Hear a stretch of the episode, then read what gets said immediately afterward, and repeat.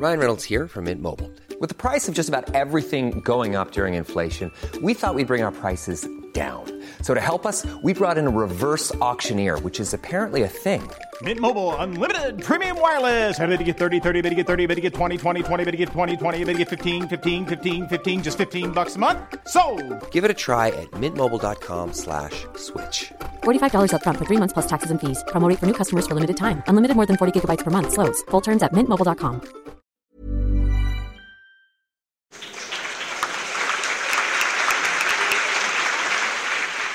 Notre dernier invité, il y a quelques années de ça, euh, a eu euh, lui aussi l'appel du terrain. Il a, eu envie de partir sur le terrain et il a tout plaqué pour devenir euh, grand reporter.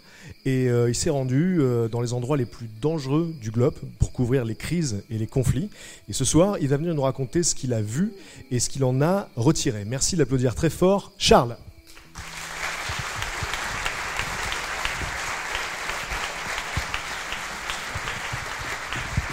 Me remets le compteur ou pas Bonsoir. Euh, donc je crois que j'ai pas énormément de temps, on est un peu en retard. Donc je vais attaquer tout de suite. Euh, au mois de juin et juillet euh, de l'année dernière, je suis parti en Irak pour faire deux documentaires. Et on était vraiment au cœur de la lutte contre Daesh. C'était la bataille de Mossoul, qui était le dernier fief des djihadistes dans le pays. Et euh, le jour où j'ai atterri à Erbil, qui est la, capitale du Kurdistan irakien, j'ai allumé mon téléphone et j'avais euh, plein de messages, ce qui arrive jamais en général quand je pars dans ce genre d'endroit, euh, de mes rédacteurs en chef, de ma famille, de mes proches, qui me demandaient est-ce que j'avais déjà décollé, est-ce que j'étais déjà arrivé.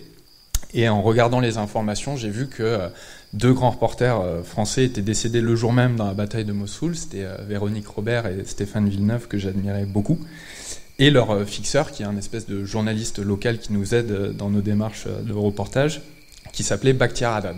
Et ils sont morts en marchant sur une mine. Voilà, on peut avoir toute l'expérience du monde, être de très grands reporters très expérimentés. C'est le genre de choses qui peut arriver dans, ce genre d'endroit et on ne peut pas le maîtriser, c'est impossible.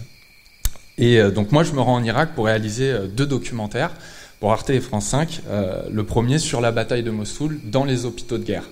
En fait, euh, je partais pour filmer euh, les blessés, les civils qui subissent euh, le conflit et qui n'ont pas vraiment de, voix pour s'exprimer, pour raconter ce qu'ils vivent au quotidien. Et pendant deux semaines, j'ai passé deux semaines dans les hôpitaux de guerre en Irak avec des hommes, des femmes, des enfants déchiquetés par les bombardements, par les blessures par balles, par les mines, parce qu'il y a énormément d'enfants qui marchent sur les mines parce qu'ils jouent. Et euh, c'est très difficile de, contrer, de contrôler euh, euh, la vie des enfants dans, ce genre d'endroit. Ils ont envie de jouer, donc ils sortent des maisons. Et, après ces deux semaines particulièrement difficiles dans les hôpitaux de guerre de la bataille de Mossoul, je suis parti pour réaliser un, autre documentaire qui s'appelle Les charniers de Daesh. Un charnier, en fait, c'est une fosse, un trou, dans lequel on jette des cadavres sans leur donner de sépulture euh, décente. Et euh, c'est d'ailleurs euh, tombé aujourd'hui, c'est l'ONU qui a dit ça euh, dans un communiqué, qu'il y aurait plus de 200 charniers en Irak que Daesh a laissés, avec plus de 12 000 personnes dedans, hommes, femmes, enfants compris. Donc moi je pars pour réaliser ce, documentaire et je me rends dans un petit village au sud de Mossoul qui s'appelle Haloud et je vais à la rencontre des villageois avec juste un fixeur et un gilet pare-balles, voilà. Et, euh, et beaucoup nous disent que oui, effectivement, il y a des charniers autour du village, euh, sauf qu'on ne peut pas y aller parce que euh, ils n'ont pas été déminés. En fait, quand Daesh euh, tue des gens, commet des massacres euh, et fait des charniers, crée des charniers, il, les mine aussi parce que ce sont des scènes de crimes et pour qu'on puisse pas enquêter sur ces crimes, il mine les charniers pour faire encore plus de, de victimes, pour tuer les proches des gens qui sont dans ces charniers, parce que souvent les premières personnes à aller sur ces charniers, c'est les proches. Si on se met à leur place, évidemment, si on a un frère, une sœur, un parent qui a été euh, abattu par Daesh, euh, la première chose qu'on aimerait faire, c'est récupérer le, corps pour, euh, pour, lui donner une sépulture décente. Et donc, quand j'entends ça, ils me disent tous qu'il y a aussi beaucoup d'enfants. Et, évidemment, c'était fortement déconseillé de s'y rendre parce qu'ils n'avaient pas été déminés, il n'y avait pas eu d'organisme officiel qui était venu pour déminer et enquêter sur, sur ces charniers. Et moi, j'ai dit, bah, on y va alors. Euh, l'enfance blessée, c'est toujours, ça a toujours été un moteur dans, dans ce que je fais. Et donc j'ai décidé de, de c'était quelque part une erreur un peu, mais j'ai décidé de, prendre, de prendre mon fixeur et deux villageois et de partir sur ces charniers pour voir si on, allait ramener quelque chose. Et donc on est parti dans le désert. Il faut savoir qu'à ce moment-là, donc on est en plein cagnard en été, il fait environ 55 degrés. la salive se, se solidifie très très rapidement. Donc euh, c'est comme si vous aviez une couche blanche. Il faut boire euh, euh, toutes les demi-heures, sinon on manque de s'évanouir. On est entouré de champs de pétrole. Enfin, c'est, on a l'impression d'être aux portes de l'enfer. Et je suis pas loin de la vérité quand je dis ça, dans le sens où quand on est arrivé, effectivement, on est arrivé sur des charniers. et, voilà. Et pendant trois heures, j'ai passé trois heures dans ces charniers à marcher euh, vraiment en regardant partout parce que on était, enfin, j'étais avec quelqu'un qui était censé s'y connaître en déminage, mais qui avait des notions vraiment dérisoires. Et ce jour-là, euh, on aurait très clairement pu euh, mourir. C'était une erreur de ma part. Et mais on a ramené des images, on a ramené des preuves. on a trouvé des, des os, on a trouvé des t-shirts d'enfants imbibés de sang, on a trouvé des cagoules avec des trous de balles. Euh, des plastiques qui servaient à, des bouts de plastique qui servaient à attacher les mains des gens euh, avant de les abattre et de balancer leur corps euh, dans, les charniers. Et ça, c'est ce qu'on appelle un charnier informel, c'est-à-dire qu'il n'a pas été officiellement ouvert. Et après ce charnier, je suis parti sur le plus gros charnier de Daesh en Irak et peut-être le plus gros massacre de Daesh en Syrie et en Irak, qui s'appelle le massacre de Spiker.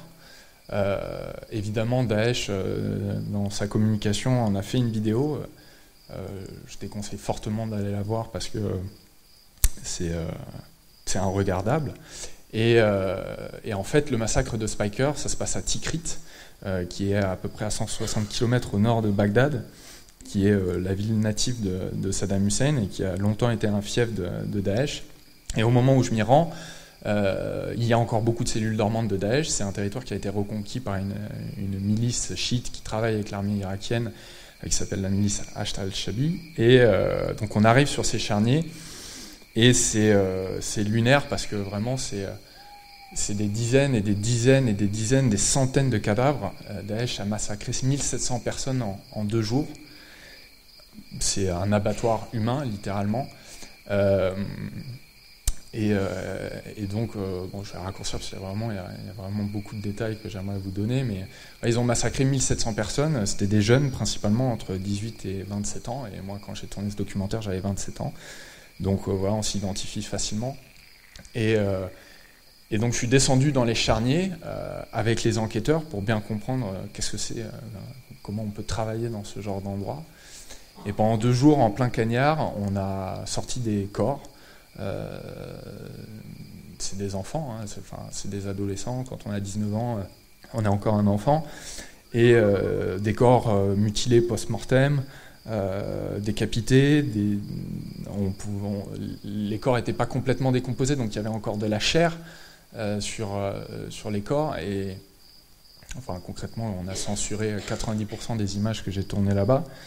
Euh, et il y a vraiment un moment où, quand j'étais dans ce charnier, euh, j'ai dit fin de tournage, euh, on arrête. Et on est parti, enfin, je suis parti juste après. et ce moment, c'était vraiment. Il y, a, un moment où voilà, je me suis retrouvé, j'étais vraiment au milieu du charnier, il y avait des dizaines et des dizaines de corps autour de moi. Je marchais littéralement sur des charniers, il y avait des corps en dessous de, en dessous de mes pieds. Et, euh, je, me suis vu en fait euh, un peu de, une vue d'en haut où j'étais là, les bras ballants avec ma caméra à la main et, euh, et tous ces gens autour de moi et, et, et plus rien n'avait de sens en fait. Je me suis, je suis quelqu'un d'assez, d'assez motivé, je suis passionné par mon métier. Il n'y a rien qui pourrait m'empêcher de le faire. mais ce jour-là, vraiment, j'ai, j'ai perdu tout espoir. Et j'essayais de trouver un mot pour décrire euh, cette situation. Euh, je me disais, bah, c'est ça, c'est inhumain. en fait, non, inhumain, c'est pas ça, c'est pas assez fort. Et la seule chose qui venait au final, c'était qu'il n'y avait pas de mots, que c'était innommable. Euh, j'avais les images du documentaire Nuit et brouillard d'Alain René dans les camps d'extermination de la Seconde Guerre mondiale. Et c'était vraiment ça, c'était un abattoir humain. Euh, la vie, le, corps, la chair n'avaient plus aucun intérêt. Euh, et, c'est un documentaire qui m'a traumatisé aussi après parce que dans les charniers, il y a, une odeur qui n'existe que dans les charniers. une odeur de putréfaction où les, les corps Enfin, je ne saurais pas le décrire vraiment, mais c'est inhumain. C'est une odeur qui, en fait, c'est un, un, traumatisme psychologique c'est très fort comme odeur, mais tout de suite, euh, on identifie ça à une odeur humaine, du coup, ça reste dans la tête, dans l'esprit. Et euh, je me rappelle que j'ai mis plusieurs semaines avant de me débarrasser de cette odeur quand j'étais chez moi, euh, quand je suis rentré après en France. Quand j'étais chez moi, je me, je, me mettais du savon dans les narines, vraiment, et je rentrais et je frottais jusqu'à m'en faire saigner pour essayer de faire partir l'odeur, alors je savais pertinemment que c'était un trouble psychologique, mais juste pour avoir pendant quelques secondes autre chose que cette odeur-là. Et, et aussi, je me forçais, euh, euh, parce qu'on se construit des barrières, moi j'avais quand même un peu l'habitude de ce genre de, situation et de ce genre d'endroit. Et donc on se crée des barrières, et euh, ce que je faisais aussi, c'est je me forçais, quand j'étais dans la douche, à m'asseoir, à mettre l'eau brûlante pour essayer de me remettre un peu dans le contexte de cette chaleur-là. Et je me, forçais à revivre cette scène pour pleurer. et je pense que c'était surtout pour, essayer de retrouver un peu d'humanité, parce que j'ai eu du mal vraiment à repartir après ce documentaire. Et j'ai eu la chance, je me dépêche, j'ai eu la chance quelques mois plus tard euh, d'accompagner un mouvement humanitaire qui s'appelle euh, la Love Army. Je ne sais pas si vous en avez entendu parler, mais euh, c'est en gros c'est des vidéastes et des créateurs du web, des artistes qui se sont mobilisés pour les réfugiés Rohingyas au Bangladesh. Et moi qui avais vraiment l'habitude de ce genre d'endroit, j'étais déjà allé au Bangladesh, j'avais des appréhensions. Vraiment, je me demandais, mais qu'est-ce qu'ils vont faire là-bas c'est bizarre. Mais bon, je suis parti avec eux, avec mes appréhensions, et euh, au final, euh, j'étais avec des gars de mon âge euh, qui voulaient juste aider, qui voulaient apporter leur pierre à l'édifice parce qu'ils sont suivis par des millions de gens. Et, là-bas, il s'est passé quelque chose d'extraordinaire, c'est qu'on était une, toute petite dizaine de gens avec de l'influence sur, sur, certains réseaux sociaux. Moi, je travaillais pour un média sur les réseaux sociaux aussi pour cette mission. Et, euh, et à 10, dans une toute petite pièce au fin fond du Bangladesh, dans un camp de réfugiés, avec un tout petit Wi-Fi, on a fait la plus grosse campagne euh, web en faveur d'une cause humanitaire pour venir en aide à des gens.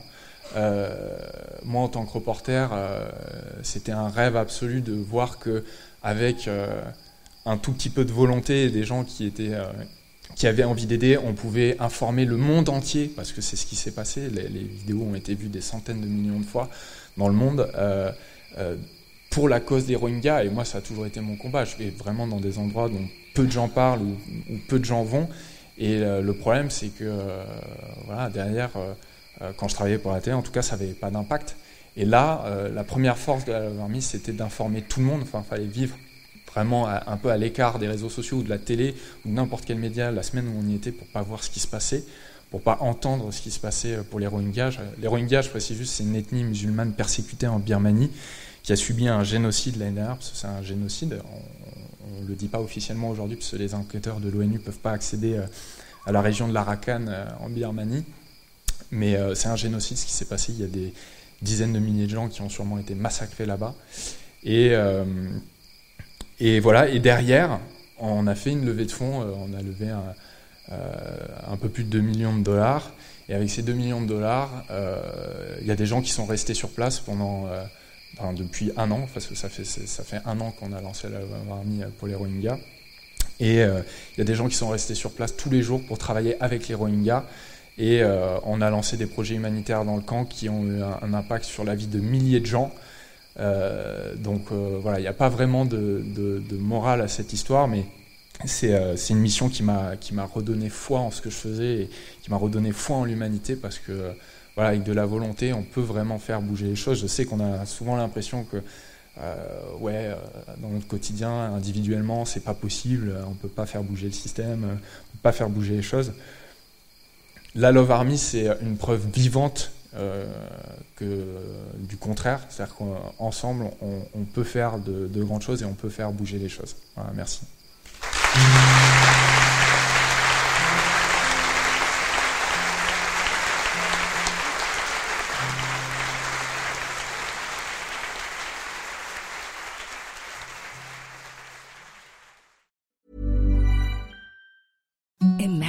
Softest sheets you've ever felt. Now imagine them getting even softer over time. That's what you'll feel with Bowl and Branch's organic cotton sheets. In a recent customer survey, 96% replied that Bowl and Branch sheets get softer with every wash. Start getting your best night's sleep in these sheets that get softer and softer for years to come. Try their sheets with a 30-night guarantee. Plus, get 15% off your first order at bowlandbranch.com. Code BUTTERY. Exclusions apply. See site for details.